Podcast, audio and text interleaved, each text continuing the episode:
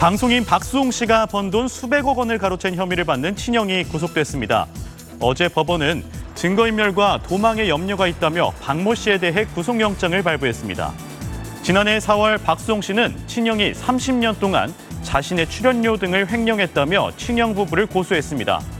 수익을 일정 비율로 나누기로 했지만 지키지 않고 매니지먼트 법인의 자금을 사적으로 유용했다고 주장했는데요. 또 형사 고소와는 별개로 86억 원의 손해배상을 청구하는 소송도 제기했습니다. 이 과정에서 친형 부부가 박수홍 씨의 개인 통장에서도 돈을 인출한 사실을 확인하고 손해배상액을 116억 원으로 늘렸습니다.